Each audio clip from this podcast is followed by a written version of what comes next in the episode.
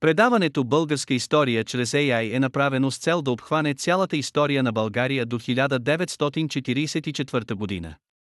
То е изцяло с образователна цел, а не с комерциална такава.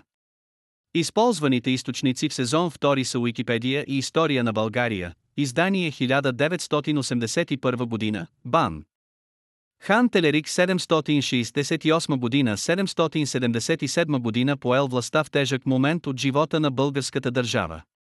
Изтощена от вътрешни борби за надмощие и власт, свързани с непрекъсната заплаха от страна на Византия, България се нуждаела от мир.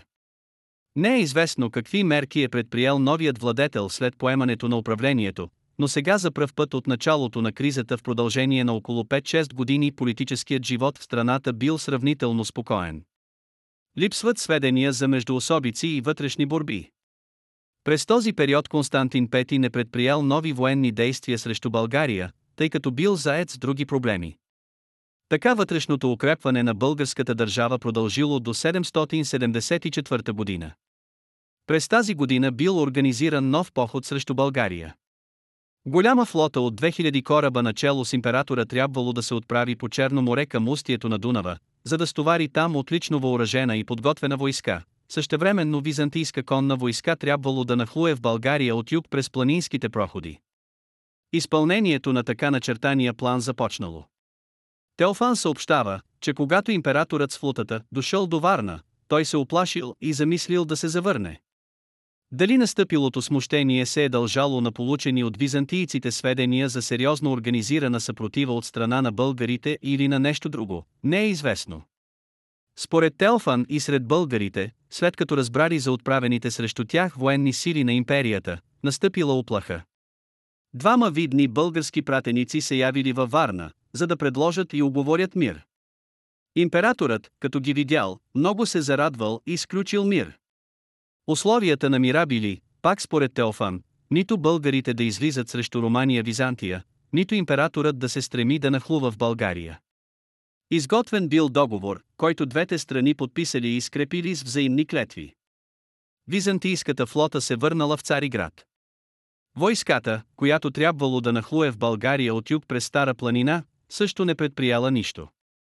Мирът, постигнат от Телерик без военни действия, бил безспорен успех за българската държава и нейния владетел. Телерик разбирал обаче, че затишието е само временно, затова решил да го използва. Още през есента на същата 774 година, когато бил изпратил в Цариград пратеници при императора за някакви допълнителни преговори с цел да отслаби неговата бдителност, Телерик предприял действия югозападна посока към славяните извън българските предели. Теофан съобщава, че точно тогава българският владетел отправил 12 000 войска и боили, за да пороби Верзития и да пресели жителите и в България. Сведението не е достатъчно ясно. Едва ли Телерик е могъл в такъв момент да мисли за подчиняване на земи и за преселване на жителите им в България. Относно областта пък, към която той отправил своята войска, са изказани различни мнения. Едни мислят, че Верзития означава земята на славянското племе Берзити Берсяци в Македония, обхващаща днешните градове Битоля, Прилеп и Велес с техните околности. Други смятат, че такава далечна експедиция Телерик не е могъл да предприеме и че той е изпратил войската си пак при славяните, но понаблизо, някъде към Тракия и Родопите или в Софийско. Трети приемат, че българският хан наистина е искал да пресели славяни в държавата си, за да увеличи намалелия в резултат на походите на Константин Пети брой на жителите и, безспорно акцията на българския владетел е имала за цел да установи досек с част от живеещите извън пределите на страната славяни, които Телерик искал да привлече към себе си в предстоящата война с Византия. Така той се изявил като продължител на политиката на Аспарух и Тервел, които установили първите връзки с славяните за общи действия против империята. Константин Пети обаче получил според Теофан съобщение от България от тайните си приятели за тази акция и побързал да вземе мерки. Още докато изпращал българските пратеници обратно за страната им, той подготвил 80 000 войска под предлог, че ще я отправи срещу арабите на изток. Когато пратениците се отдалечили от столицата, императорът бързо повел войската на запад към земите на славяните, където действали въоръжените сили на Телерик.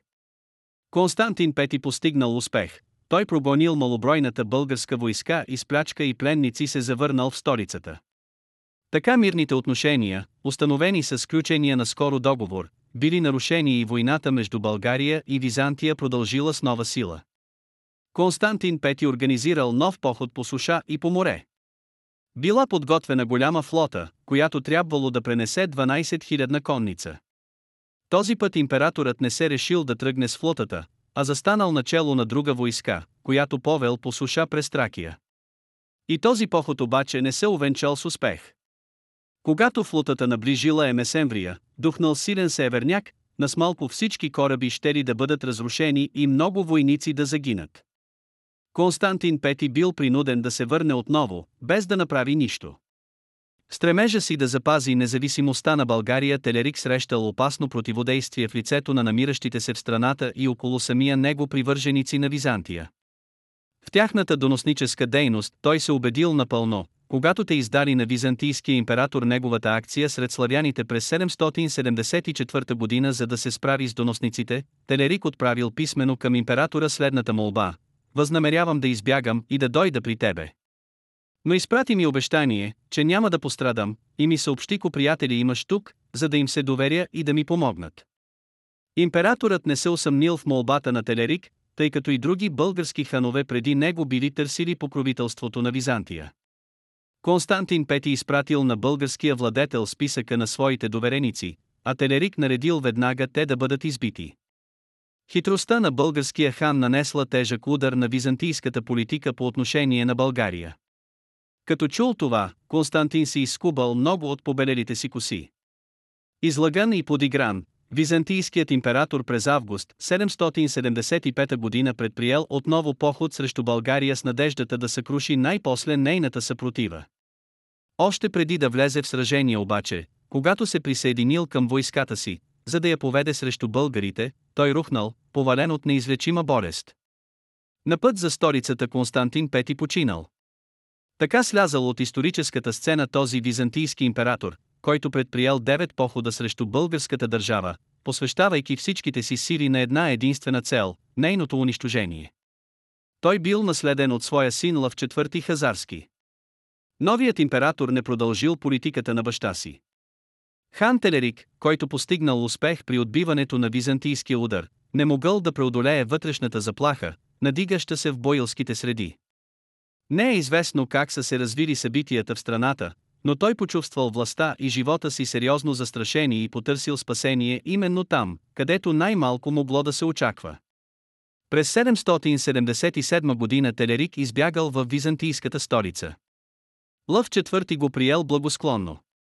Видният политически емигрант приел християнската вяра и се оженил за една братовчетка на императрицата.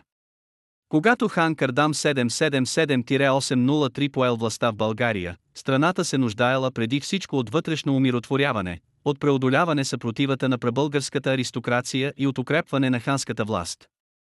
Лъв IV Хазарски, както вече бе казано, оставил България на спокойствие през своето петгодишно управление.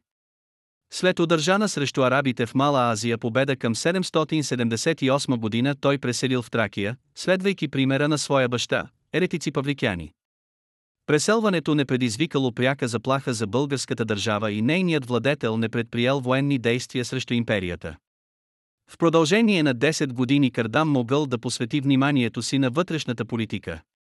И той успял да постигне това, което Телерик не осъществил, да утвърди властта си. Вътрешният мир в страната най-после бил заздравен.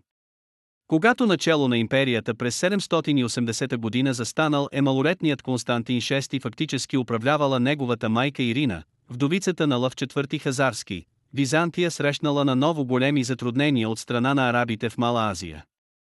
През 782 година тя трябвало да сключи унизителен мир с тях при условие, че им плаща годишен данък в размер на 70 000 номизми.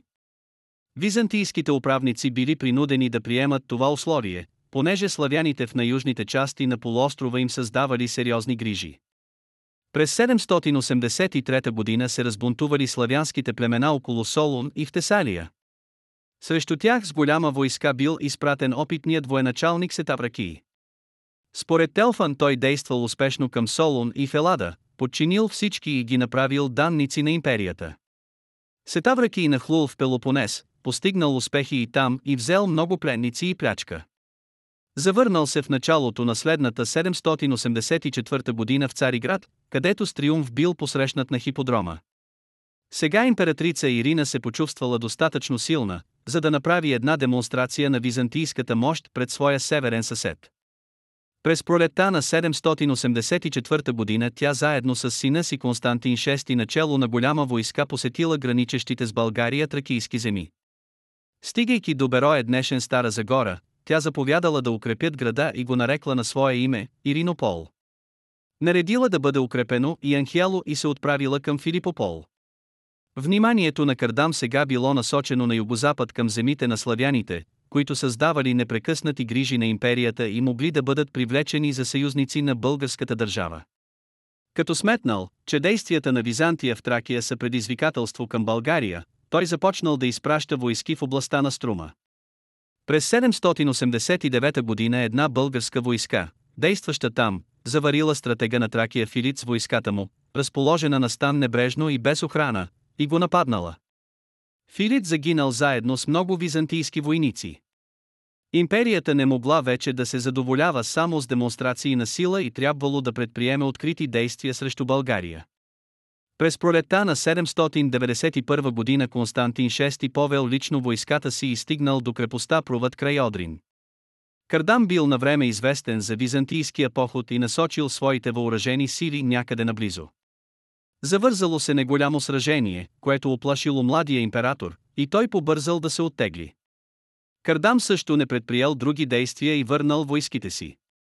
Явно било, че и двете страни трябвало да се готвят за нова среща. Решителното сражение станало през лятото на следната 792 година. Този път Константин VI стигнал до крепостта Емаркели.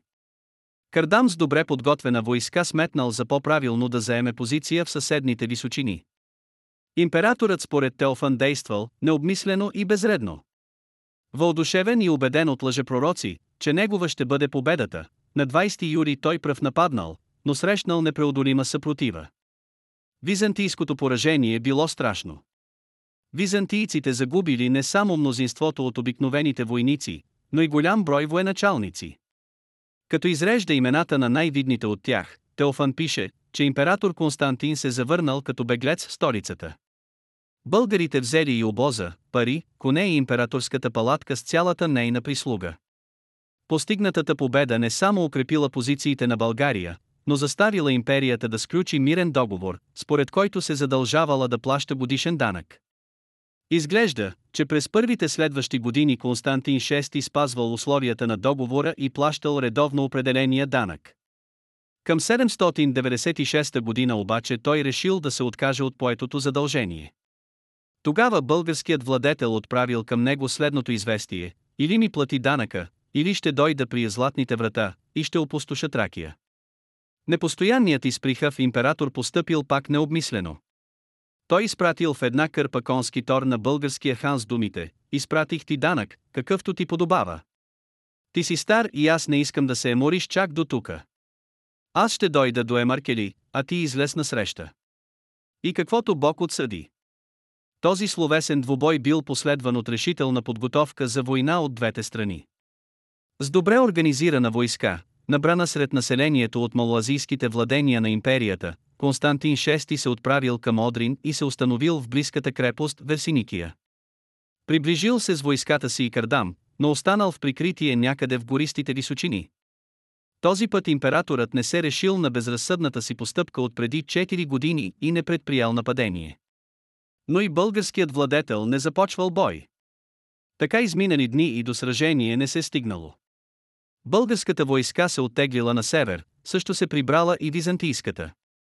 Кардам останал верен на своя принцип да не предприема военни действия, когато не е сигурен в техния благоприятен изход. Вероятно българският владетел е имал сериозни основания да бъде предпазлив. Той знаел, че всяка, дори и най-малката несполука може да има тежки последици не само за него, но и за държавата. Закрепил ханската власт и вътрешния мир в страната, Кардам не забравял участа на своите предходници и опасните борби през време на току-що изживяната криза. Той е първият български владетел от втората половина на 8 век, който удържал властта в мир до края на живота си през 803 година. Това беше днешният епизод. Използваните технологии за направата на предаването са Google Vision AI, Tesseract OCR, Microsoft Cognitive Services Speech Studio, Dolly 2, Anchor.fm. Благодаря, че останахте до края.